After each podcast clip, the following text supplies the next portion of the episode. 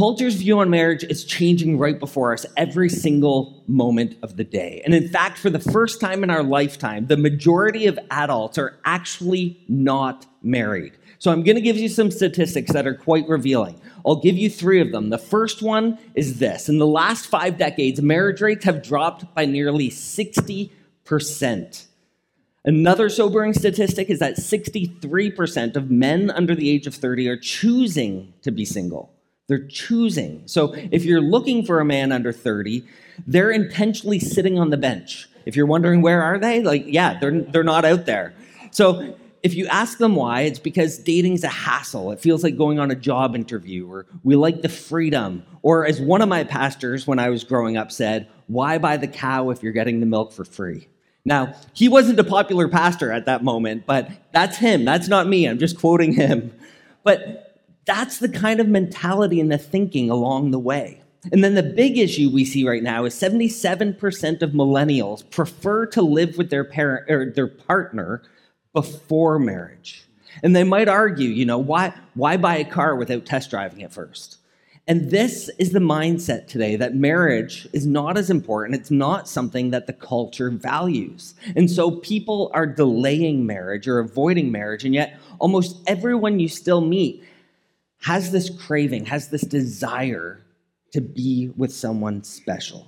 And so, if they do get married, when they do get married, tragically, about half or so of those marriages end up in divorce.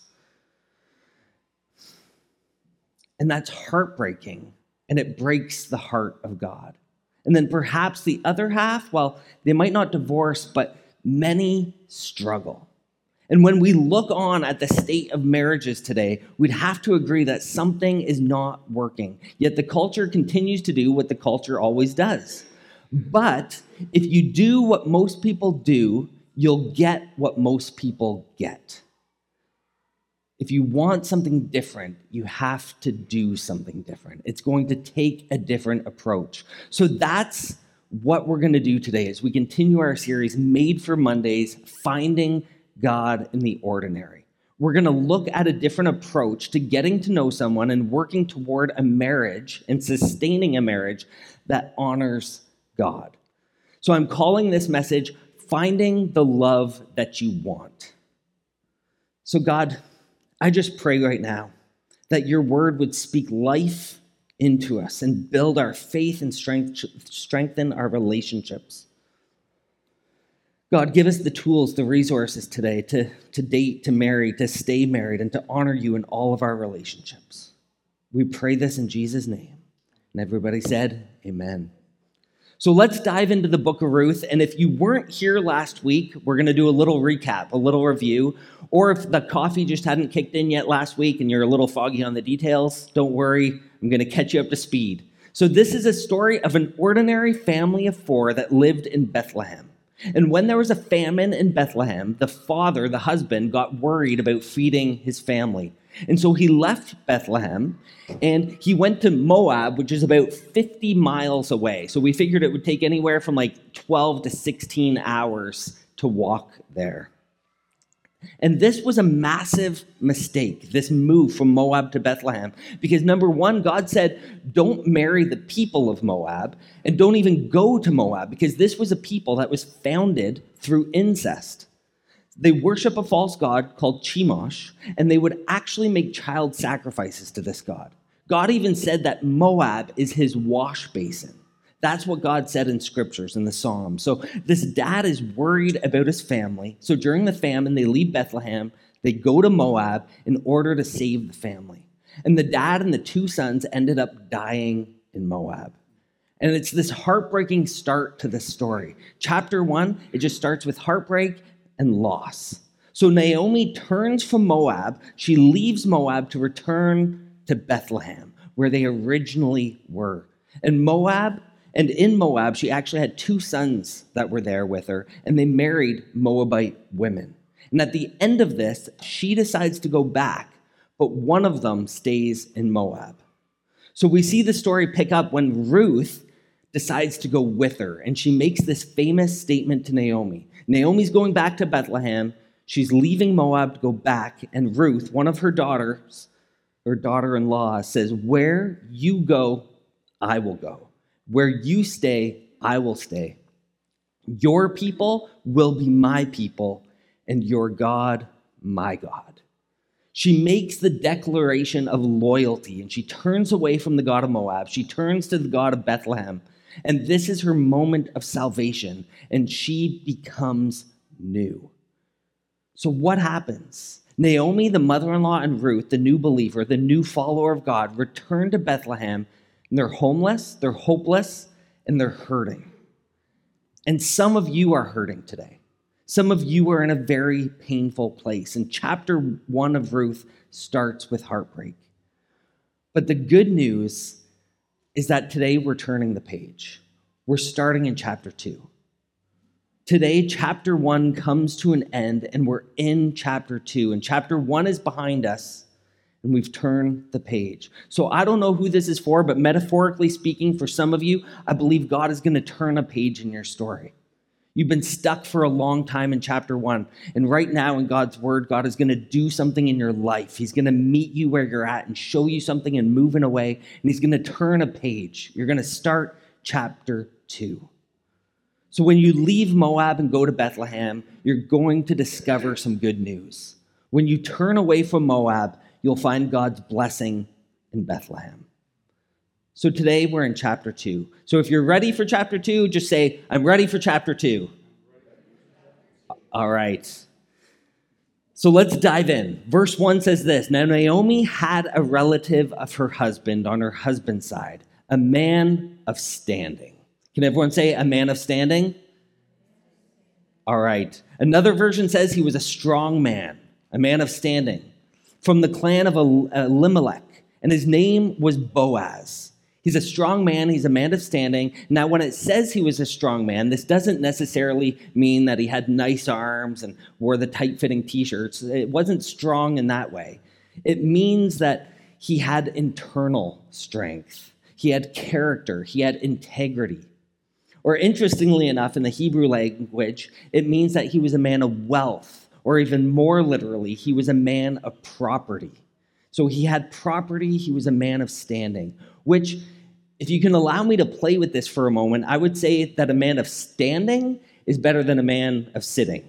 Like, you don't want someone who's just passive that just lets life goes by that's just complacent you want someone who's standing a man w- with work ethic with drive might even own something or have a job what you want is a boaz i still remember the day that amanda and i i resigned from my youth pastorate we found out we were expecting and we decided to move in with my in-laws and i told my father-in-law that and his face went white as a ghost we're moving in with you and we're having a baby and i don't have a job anymore like that's not ideal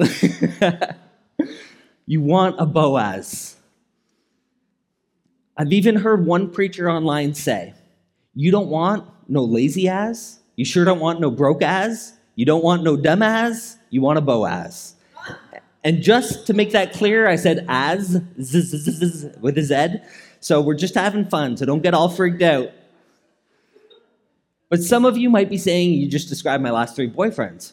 Well, you don't want that. You want a Boaz. So let's look at the next verse. It says this in verse 2 Ruth the Moabite said to Naomi, Let me go to the field and pick up the leftover grain behind anyone else in whose eyes I find favor. And Naomi said to her, Go ahead, my daughter. You go, get to work.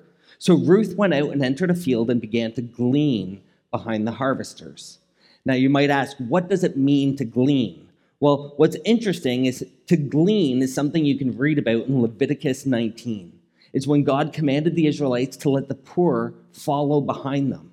And so if you were harvesting something and you dropped a bit on the ground, well, you were not to pick that up. That was for the widows or those who were outcast or poor to come behind, and you would leave it for them so that they could gather it.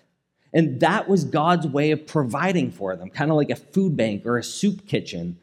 And it's God's way of saying, I want to care for those who don't have what everyone else has. It's actually beautiful.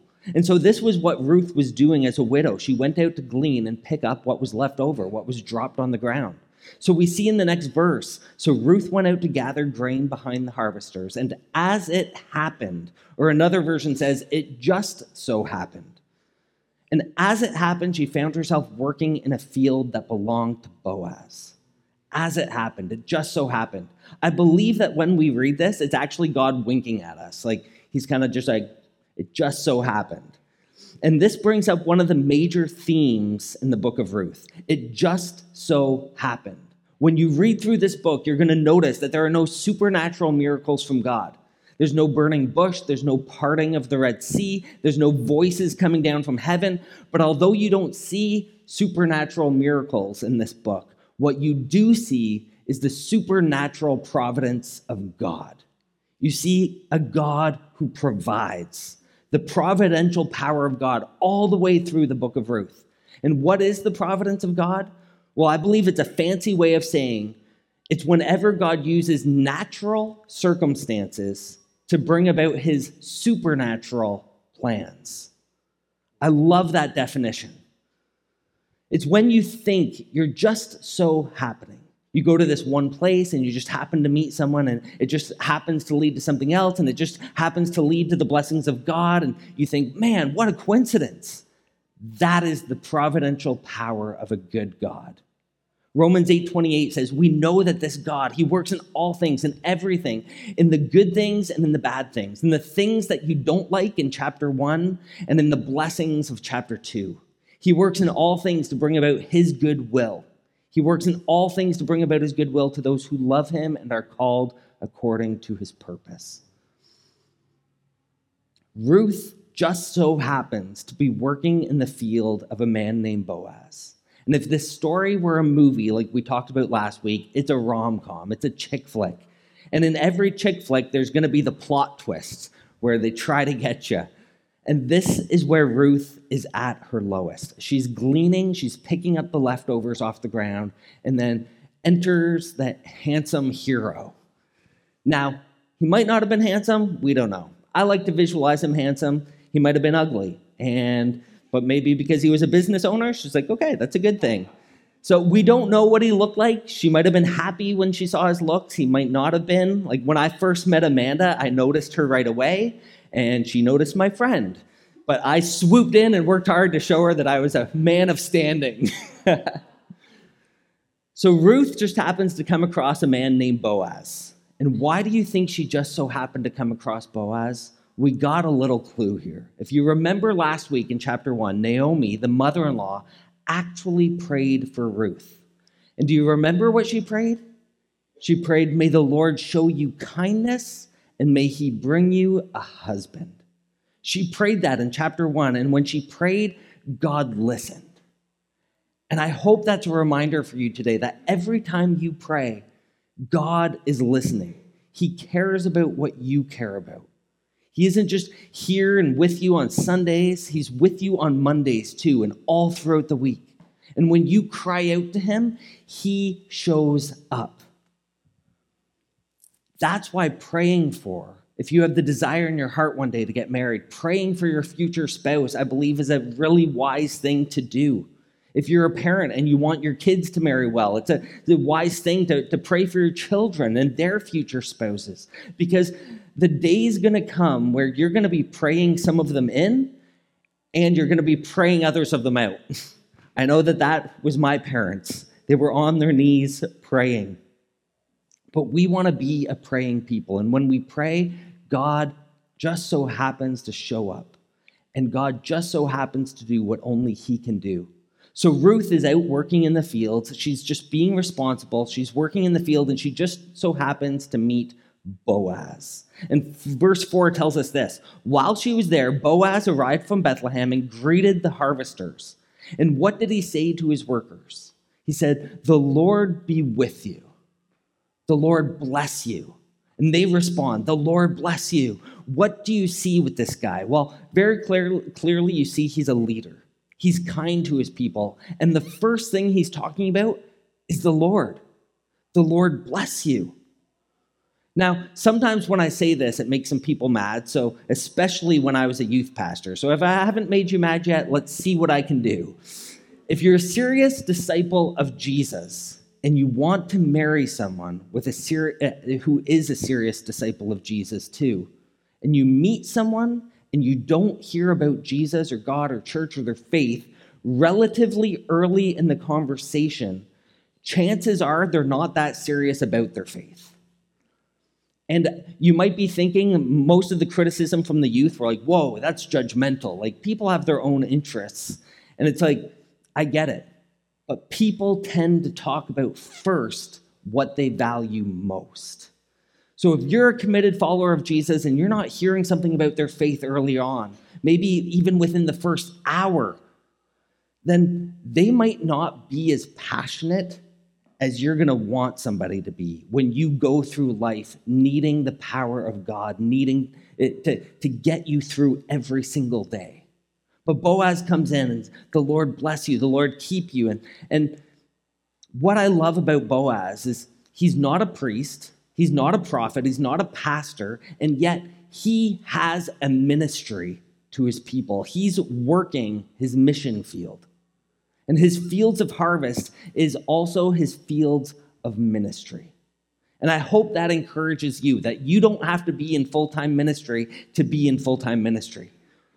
You don't have to have some kind of title or work for a nonprofit or go to another country as a missionary to be a missionary in your school. You don't have to go overseas to preach the gospel. Let the way you live preach the gospel. So, this is just an ordinary business owner who's letting the light and the love of God shine through his life. And while he's serving God, he just so happens to notice Ruth. And what did he notice? Well, to be candid, if she had an online dating profile, it wouldn't have been ideal. Like, think about it. You look her up, and if she was honest, because not everybody's honest on there, she probably has one good picture, just that's it. And then, how I love hearing the kids. And then that one picture was probably a picture of when she was in her prime seven years ago. It wouldn't have been something that it, it, it might not have been something that he was really drawn to. And, and if you want to know where I'm getting this information and where I'm making up a bit of this, it's because she was a Moabite, meaning she was from the wrong people group. She used to worship the wrong God. She was widowed now, which means she wasn't a virgin, which was a huge deal at the time. She was homeless, she was destitute, and she came with a grumpy old mother in law. Like, talk about the baggage, right? And we could say that she had a complicated past. But here's what I love about Ruth she did not let her past define her. And I'm going to tell you right now don't let your past talk you out of God's plan for your future. Don't let it happen. And I know some people wrestle with, well, I can never because I, I did this or I used to do. Th-.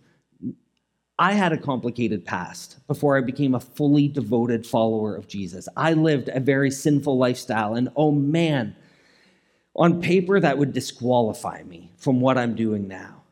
But I believe the grace I received empowers me to be able to speak to others and say, if God can redeem me, if He can reach into the mess and meet me where He met me, He can do the same thing for you.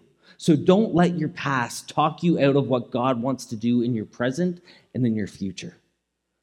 So let's look back at what happened with Ruth and Boaz as they're about to meet. Boaz asked his foreman, Hey, I see that girl over there. Who's that young woman over there? Who does she belong to? And that's the old version of creeping on somebody's profile. That's what he's doing. He's kind of trying to find out the information, find out some more details. And the foreman said, She's a young woman from Moab who came back with Naomi. She asked me this morning if she could gather grain behind the harvesters. And this woman, she's been hard at work ever since. So all of a sudden, Boaz, a man of standing, is looking on this unlikely woman and he notices some things that stand out in her. And gentlemen, what, what are you looking for in a woman of God that stands out from what you're going to see in most people in culture today? Well, we see four things that he would have noticed in her. Then we see, first of all, she's faithful to God. Second thing we see is she's loyal to her family. Then we see that she's a hard worker. And finally, she honors God morally. So, first, she's faithful to God. She turned away from her people. She turned away from the false God of Chemosh to serve the God of Israel. She's loyal to her family. The other one, Orpah, she was the one who stayed back in Moab. But Ruth made the sacrificial decision to stay with Naomi and go to Bethlehem. Third, she's a hard worker. She's not waiting around for someone to meet her needs. She's not crying out that she's a victim. She's up early and she's gleaning in the field. And finally, she honors God morally. And how do we know this? Because almost every widow during that time was forced into prostitution in order to pay the bills. And she refuses to do what most do. She's out working in the field, sweating in the heat of the day. She honors God morally. And these are the qualities that stand out. If you want something different, you want to be something different. You want to honor God. You want to be faithful to people. You want to be a hard worker, and you want to honor God by living a life that's pleasing to God morally. And the text goes on to tell us this Scripture says Boaz went over and said to Ruth, Listen, my daughter, stay right here with us when you gather grain. Now, watch this. He says, Don't go to any other fields. I've warned the young men not to treat you roughly. In other words, he's saying, I'm going to protect you from them being inappropriate to you. And then he says, When you're thirsty, help yourself to the water that they have drawn from the well. He's protecting her, he's caring for her needs. And then what does he do? The next thing he does is he prays for her. Right in verse 12, he prays for her, and this is what he prays May the Lord repay you for what you've done. May you be richly rewarded by the Lord, the God of Israel, under whose wings you have come to take refuge. And all of a sudden, we see some qualities that stand out in Boaz. And the four qualities that stand out in Boaz are number one, he honors her. Number two, he protects her. Number three, he provides for her. And number four, he prays for her. He honors her. Like, I know it sounds old fashioned, but my dad always said that I needed to be the kind of guy that opened the door for a girl, that opened the door for Amanda. And she still holds that over me when I forget to do those things. And she's like, hey, didn't your dad raise you better? But you, you want someone who's going to take you to a nice restaurant and leave a tip and who actually pays the bill. And he protects her. He's going to protect her from ungodly men. And you want someone that's going to protect you, not just from men, but protect your heart and protect your purity. He provides for her. And what we're going to see next week is that he's incredibly generous. And then he prays for her. You want someone who prays for you and prays with you because you need the power and presence of God in your life. That's what you're looking for in a man. So, men, that's what you want to develop in your own heart. You want to be someone that honors women, that will protect them and be a blessing to them. And I often tell people don't just look for the right person, but work on becoming the right person. And then we see what happens next. It gets pretty emotional to me. And scripture says at mealtime, Boaz said, Come over here, have some bread, and dip it in the wine vinegar. When she sat down with the harvesters, he offered her some roasted grain. And she ate all that she wanted, and she had some left over. She had all that she wanted and she had some left over. Because we serve a God who does exceedingly and abundantly more than all you can ask, think, or imagine according to his power that is at work within his people. What you want is someone that doesn't just meet the needs you have, but exceeds your expectation by blessing you with the blessings from God and loving you in a way that honors God and helps you feel secure in all that you do.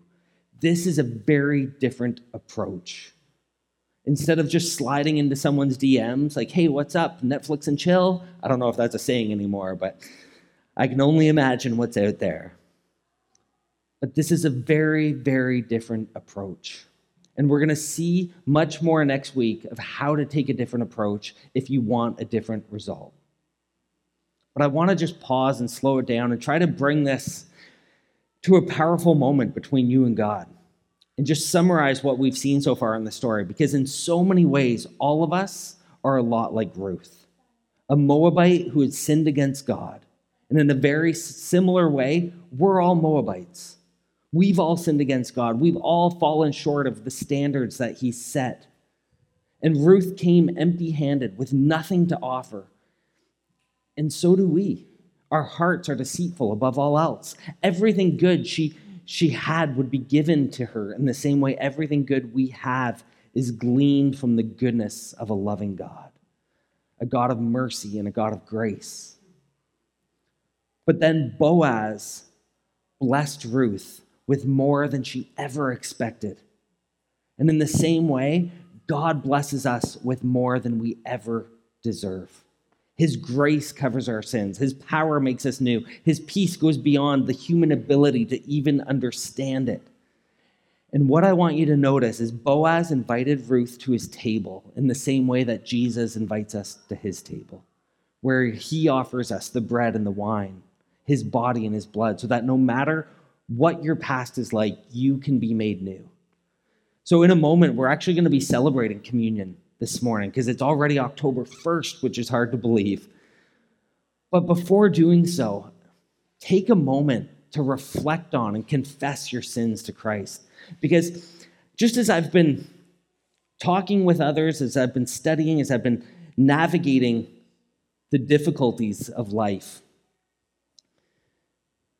we see so much about how we need to be living a sinless life.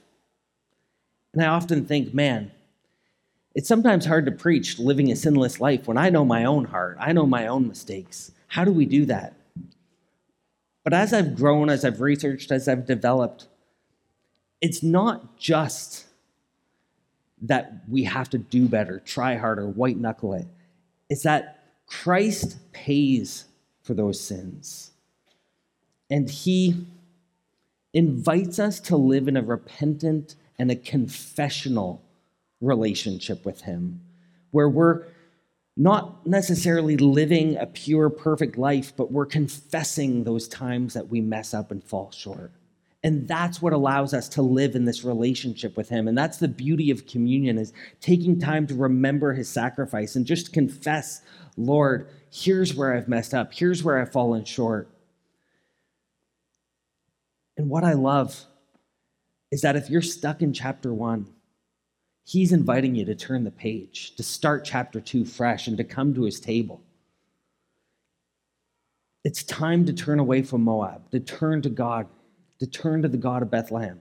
Because when you turn away from Moab, you will find God's blessings waiting for you in Bethlehem. If you're hurting and stuck, God's waiting to turn the page. If you're caught in an addiction, cry out to Him. Ask God to help you turn the page. For those of you that are losing hope, God's wanting to start a new chapter. If you're battling depression, anxiety, fear, mental health issues, maybe today is the day that you turn to chapter two because whatever it is you're going through, God hears the cry of your hearts. He hears your prayers, and when you pray, He doesn't just happen to show up, it's through His providential power that he takes natural circumstances and uses them for your good to bring about his divine purposes in your life. That's how good our God is. So, no matter what it is you're going through today, it just so happens that you're hearing truth from God's word today. It just so happens God may speak to you a word that builds your faith. Chapter one is finished, chapter two has begun. If you're struggling, I just pray that God speaks to you where you are, to, to raise you up, to be the man or woman, husband or wife that your spouse needs. With God's help, He can transform you from the inside out. It just so happens that if your faith is low, God may build your faith. When you hear his word, faith comes by hearing and hearing the word of God. Church, chapter one is closing, chapter two begins. God is here, he is with you, and he is for you. And he's inviting you to come to his table. Well, let me pray. God, thank you for the work that you're going to do in our lives. Holy Spirit, do what only you can do.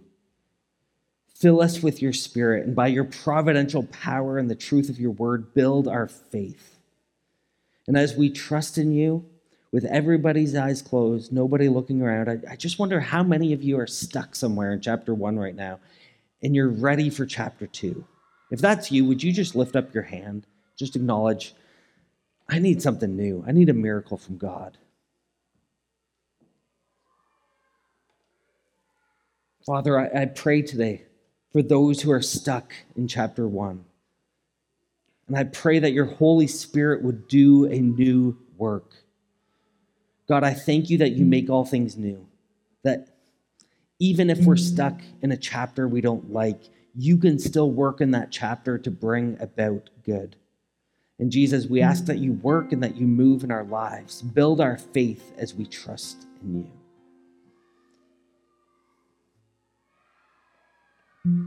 God, thank you for your love and your mercy. Thank you that through the brokenness of a Moabite woman comes the lineage of our Savior, Jesus Christ. And for anyone today who's just, you've heard the story so many times. You've tried so hard to follow Christ, but you just keep going back to old habits. If you're not walking with God, I invite you today to turn your back on Moab and start heading toward Bethlehem. Step away from your sin and make Jesus your Lord. So, Father, forgive us of our sins, save us, fill us with your Spirit so we can know you and serve you and follow you for the rest of our lives. God, our life is not our own. We give it to you, and we thank you for the gift of new life. We're leaving Moab, we're coming back to Bethlehem. And we pray this in Jesus' name. Amen.